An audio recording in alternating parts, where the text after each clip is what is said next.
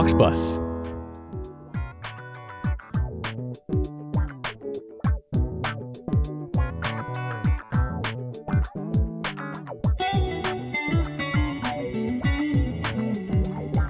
Welcome, everybody, to the podcast, Relationships.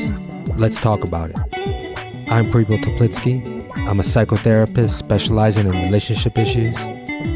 Everybody's got one partners, family, friends, co workers, neighbors, relationships. Let's talk about it.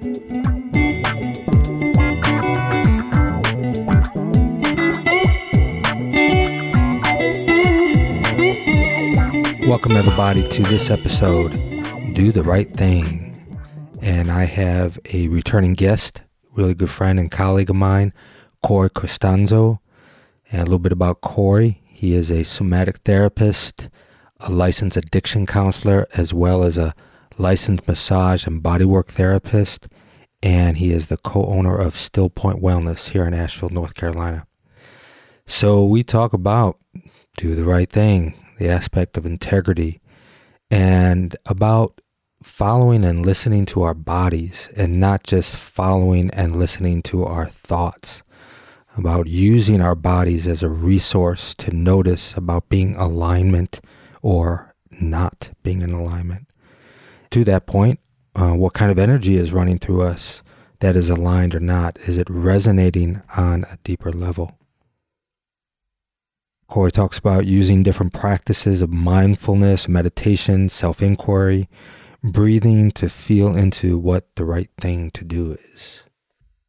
We also talk about how that is in relationships, of tuning into another person to feel if decisions are relational. And we also talk about parent and child relationship dynamics on doing the right thing. Corey also discusses character structures and how our past influences our boundaries in doing the right thing. Okay, everybody, hope you enjoy this episode.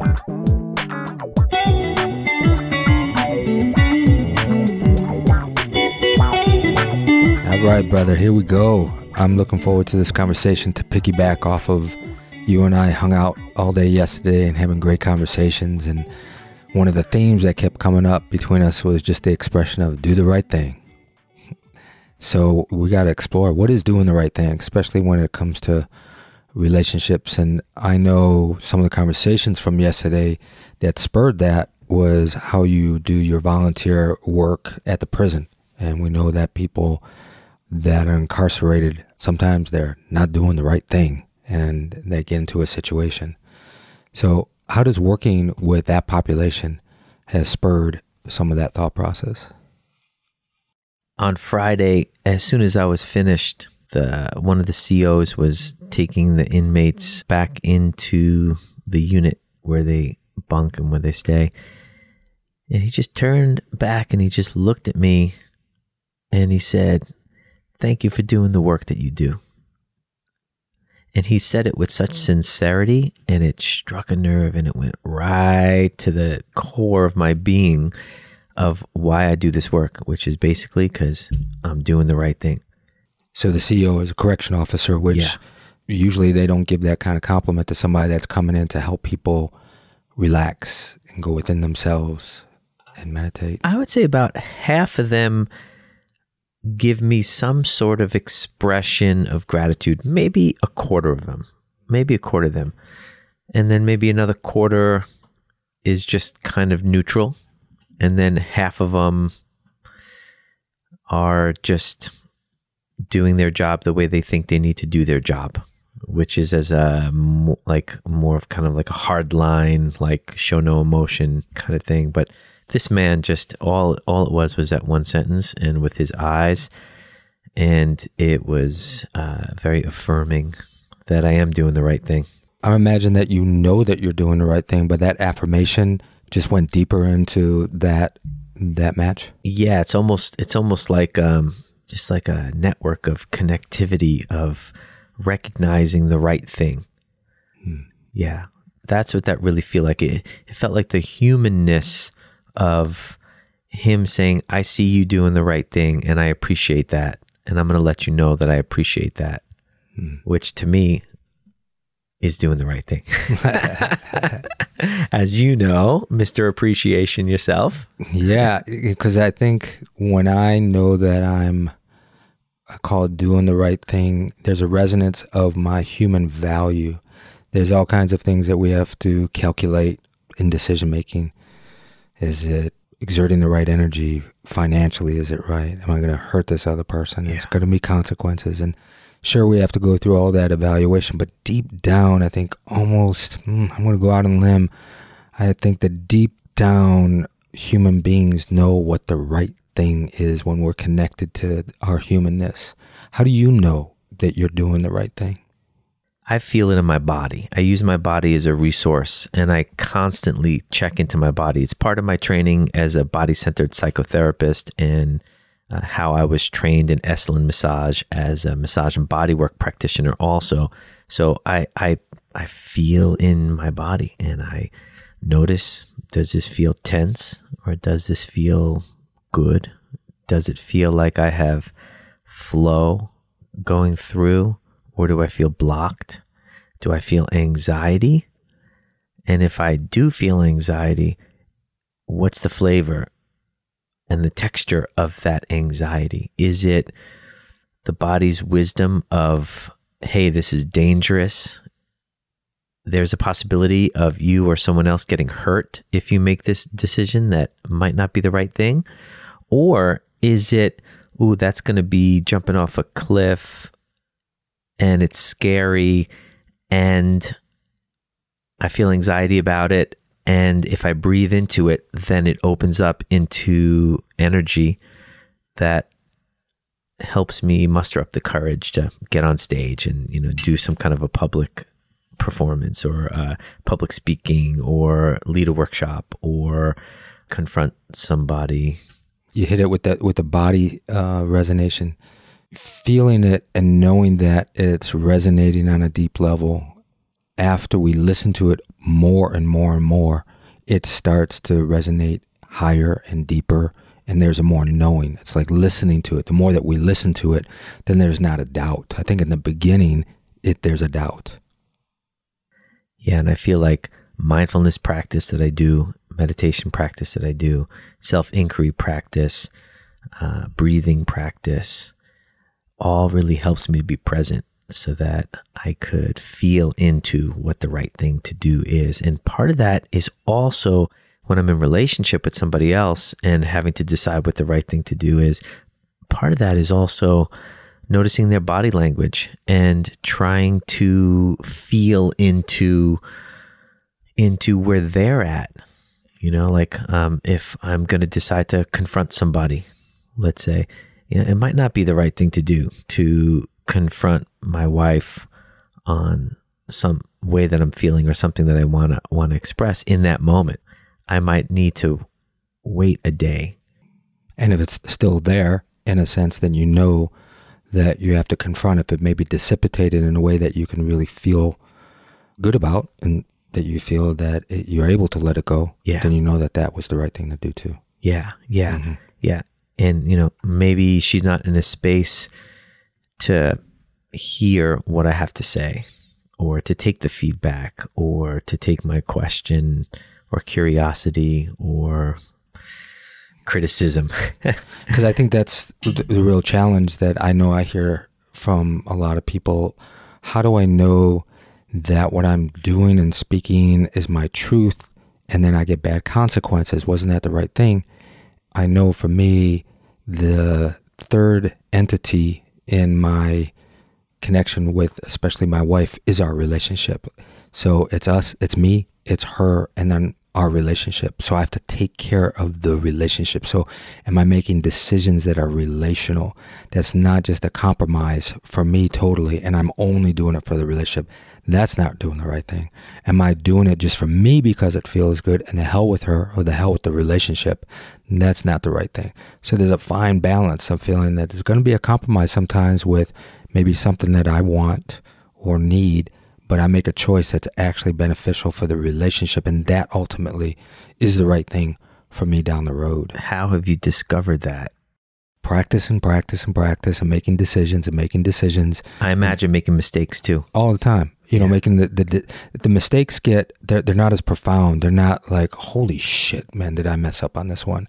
They're less and less and less, and they're they're mm-hmm. tweaked because I like the recovery when I know that I missed something, I wasn't aware, I wasn't mindful, that I can go back and, and tweak it and realign back of what doing the right thing is for me in our relationship, whether it's apologizing, whether it's just giving space or acknowledging, validating, which I didn't do before, whether it's pausing with decision making and giving it more space. I, I like the aspect that most of the time I get redos. I get to do it more and more, and then it feels like I'm closer to a flow of what it is of doing the right thing in alignment. And that's where connection, I talk about how connection makes us drop the conflict faster and come back in connection. And so for me, when I don't do the right thing, I can drop it faster and actually come back towards what is the right thing, what is beneficial for me and my in my relationships.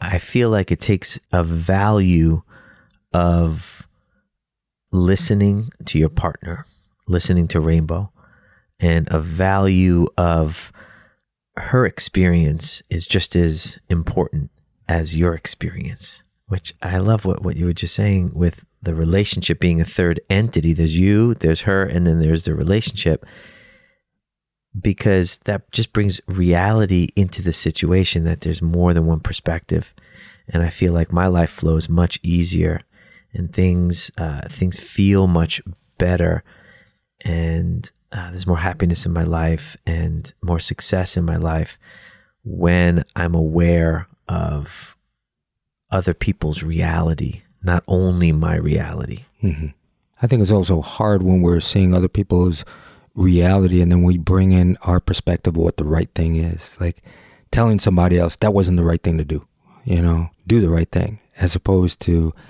me modeling the right thing for the relationship and let that person feel what it feels like on the receiving end for them to come around to be do something that's beneficial for the relationship because I go, I, I see this all the time. People going back and forth, calling each other out in criticism about what the right thing and the wrong thing is, and that's not so great of a teaching method. More of it is aligning yourself with what it is that is beneficial in doing that right thing, and the person then sees it, and there's a different modeling than telling what it is. nice Yeah. Before we were talking about little instances about feeling what the right thing was, and you gave a little story about uh, your sister's uh, um, birthday party, and I thought that was a that was an interesting. People have a lot of that dilemma. Can you tell that story a little bit? Yeah, so my sister's turning 50 next month or in, in two months. And um, my brother in law is planning a, a surprise party for her in Far Rockaway, Queens, New York, New York City. And we're not going to have your sister listen to this until. Hopefully not. okay, I'll make sure that it goes out after her birthday. Yeah, party. there you go. There you go. It's it's going to happen early July. so, okay, I'll yeah. get it out. There. so my brother-in-law consulted my brother and I and said, "Hey, who do you think we should invite from the family?" And you know, there was very quickly a person who's on the kind of periphery of my family, but kind of always always comes around, came to mind of somebody that I don't think should be invited. So I said, "Hey, you know, please don't invite this person." And there's one other person that I personally didn't want invited. So I said, and I don't think you should invite this person either.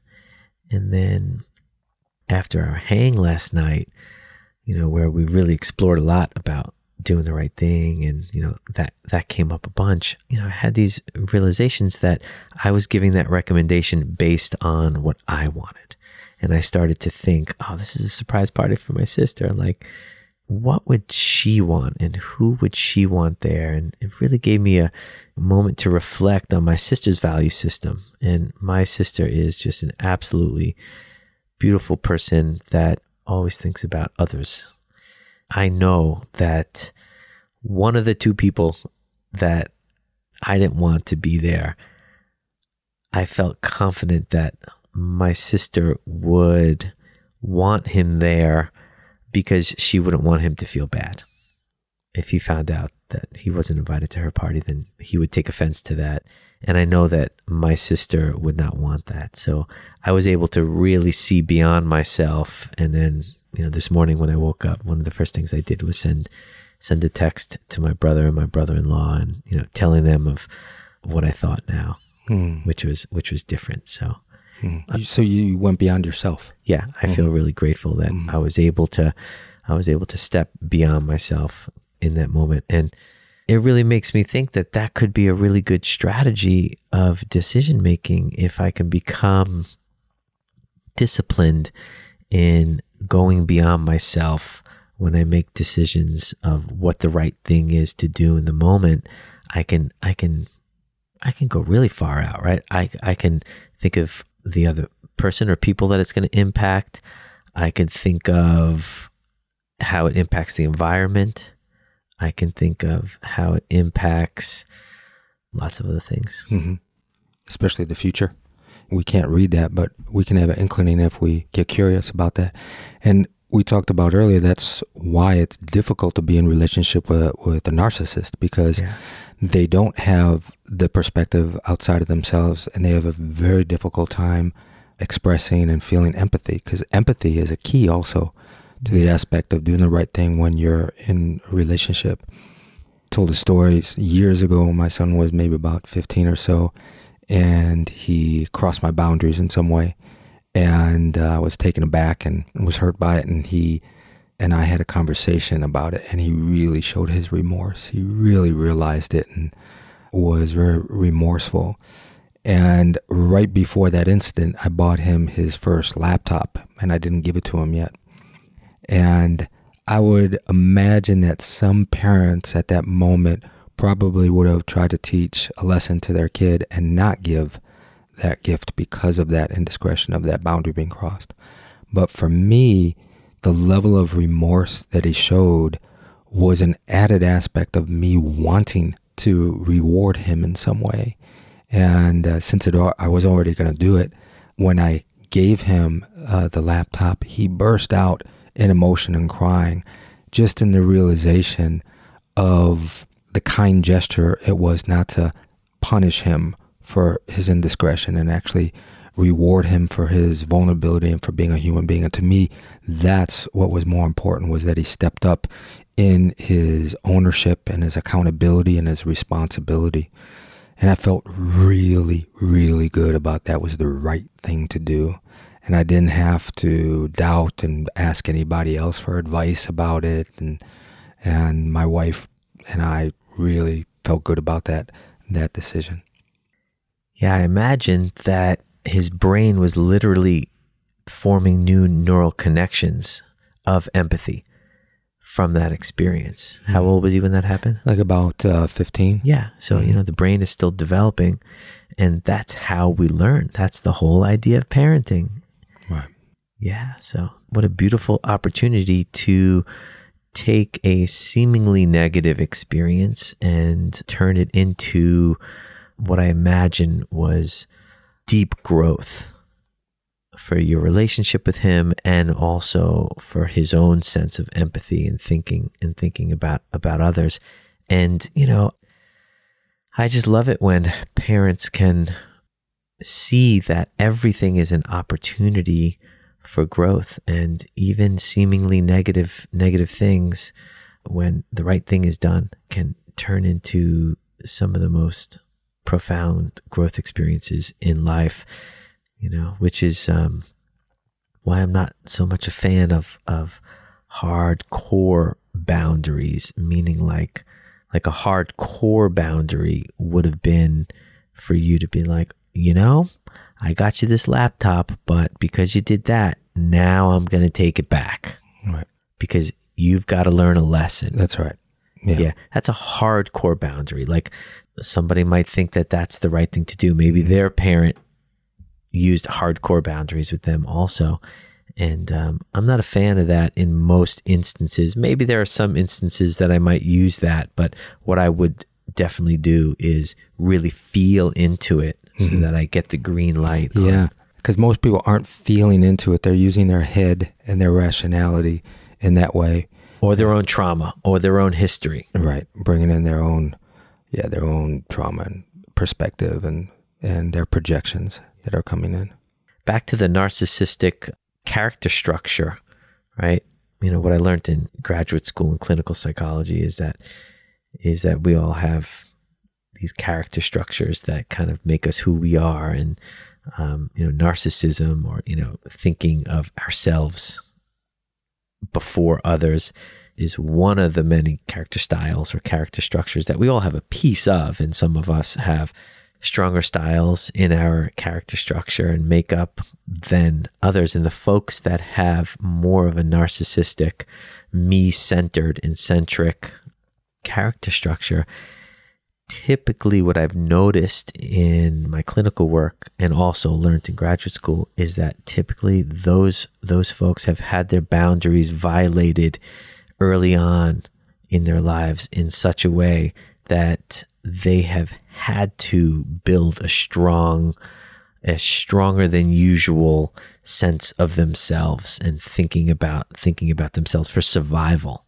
So they were doing the right thing back then, but they don't have to continue doing the same thing, thinking it's the right thing right now in their in their present. That's absolutely right. Yeah. So, like, you know, if I'm ever working with somebody that I identify has a strong narcissistic bend to their personality structure, character structure, having boundaries is a very important intervention that I need to use with that with that client. Mm-hmm. Right. Yeah. And that really shows up in my work with couples, the aspect of infidelity. You know, when most of the time when there is infidelity in one partner, there is more of a narcissistic bend to it because they're really thinking of themselves. They're not really thinking about the other person and their consequences. You know, working with couples where I've heard, you know, I don't really regret it because I really got a lot out of it and it was really good for me. I know it caused some pain, but would I do it all over again? Maybe I would. Of course, the, there's others that feel a lot of the pain and they wouldn't do it. But the ones that say they did get a lot out of it, it's interesting after working with them for some years. Now they're getting out of some of that perspective of just uh, me gratification and really understanding the pain and the empathy for the other person. And they're starting to realize, was that really the right thing for me? It was impulsive, it was pleasure seeking, but in the whole run of what I'm experiencing right now and the pain and the work of repair and the possibility of of regaining trust that is very tenuous, was that the right thing? Mm-hmm. So it really shows up a lot in the aspect of agreements and relationships of what's the right thing. Yeah. So in incidences around agreements that couples make, you know, that is so important of understanding the agreements and knowing when we go outside those agreements how the boundaries are crossed and the ramifications of that. So doing the right thing is really understanding is my behavior in line with my agreement? Am I crossing a boundary? If I am, is there a way that I can present my diversion from my agreement in a way to get understanding instead of just doing a behavior without checking in and bringing the other person into the process. To me, that's more doing the right thing. Like sometimes I tell couples, hey, you know, now that you know that you had this infidelity, one way to build trust is to really feel yourself and tell your partner, I know that there might be a possibility that you think that I will do this again, but I am telling you from the bottom of my heart, if this ever comes up again, I will tell you that I am feeling the tendency and the need and the desire to find some needs outside of the relationship and I'm going to tell you before I will do that. I will I will will not betray you and do it secretly and behind the back. To me that's doing the right thing. You know, being able to now realize, okay, I'm going to come out and say that that's what I'm going to do as opposed to doing it. That's more of doing the right thing in an agreement standpoint. I am in full support of having the awareness and using mindfulness practice to be able to notice what's happening inside of me. And I'm in full support of couples setting those expectations and resetting those expectations and talking about stuff like that. Yeah, I feel like that's what really leads to to success Mm-hmm. is sharing some of those deep beneath the surface things. And I think it works. It doesn't only work this way, but for me, it works well when I'm constantly doing that within myself. Yeah. A few weeks ago, I went shopping, grocery shopping, and I bought all the stuff. And I, when I brought everything out in the cart, it was a double cart, and I realized I never took out the cat food that was on the bottom of the cart to pay for it. And I realized I didn't pay for it, 15 bucks. I was in a hurry. I didn't go back, but I thought to myself, that doesn't feel right. That I'm, I don't feel right that, that I stole. Not that I did it on purpose. I didn't do it on purpose at all. I totally forgot it was on the bottom. So the next time I went, two weeks later, I actually said that that's what occurred and bought the same cat food and just got charged twice for it. And the person at the counter was hesitant. They really didn't know what to do. I don't think they ever had anybody actually come in and do that. But after I did that, the alignment that I felt in my body that we talked about earlier, it was like, ah, that was the right thing. For 15 bucks, Yeah. I did the right thing, you know, as opposed to getting away with 15 bucks and letting it chip away unconsciously inside Yeah. myself that I would have more and more slippery slopes. So when I do walk by some trash that's on the ground and I'm able to take five steps and come back and pick it up and take it, I feel really good. The more that I do that within myself, Yeah. the more that I'm going to do it relationally. You know, the way I've heard you speak so much about using appreciation as a practice, as a daily practice, as a moment to moment of practice. And I've actually explored that in myself and I use that in my own life, gratitude practice. And do the right thing practice. This sounds like a foundational philosophy in life. And, you know, the same way I might use gratitude as a way of life that is like anti anxiety for mm. me. And, you know, as you know, the HeartMath research shows mm. that when we're in heartfelt appreciation of somebody else, our cortisol levels go down, the stress hormones go down, and we just feel better. And that's actually like bona fide research. I'm going to explore these next couple of weeks, do the right thing practice, Mm. where every single time I contemplate what's the right thing in this moment right now. Yeah, for me, for my relationships, Yeah. like you said, for the world. Yeah. And it is a complicated aspect of what is the right thing. One thing is right for another person, it's not for the right. But again, I think deep down we do know, just like We in know. the in the corporate and the political environment right now, Yeah. that people are getting to a a higher expression of like, let's do the freaking right thing. Yeah. You know, we know what the right thing. We know that polluting in the waters is not the right thing. So corporations like do the right thing. Bottom line, it's not about the profits. It's about doing the right thing, what's for everybody. Politically, what's going on politically, do the right thing. Buck the the party and get in line with the values and Yeah. do the right thing. That's right. And we don't really have to tell what exactly in detail that is. We know a little bit about what the right thing is. So being curious in our own exploration of doing the right thing. That's right. It starts with us. It starts starts with the individual and fans out. Yeah, and we can have fun with it. I was telling you, like, do the right thing. That expression, uh, what I get it from is is from the movie Spike Lee's. I think that was in the was it the Brooklyn. 90s? Brooklyn. It was in the nineties. Yeah. something. It's called "Do the Right Thing," and maybe about uh, I think it was yeah 2014. I was at a Yankees game, and I went to the bathroom. And when I got out of the bathroom in the corridor of the stadium, Spike Lee was right there, and he was just standing there waiting for some somebody. And I wanted to go up to him and you know tell him I love his work and blah blah blah all this stuff. And I just walked by him and kind of said the cool thing. And I walked by and said, "Hey, bro, hey man, do the right thing." And he just looked at me and goes, "Oh man." Like, he, I think he's like, that's cool. And come on, man. Like, is that all you got to say with me? It's like, that's a good mantra, man. Do the right thing. I hear you.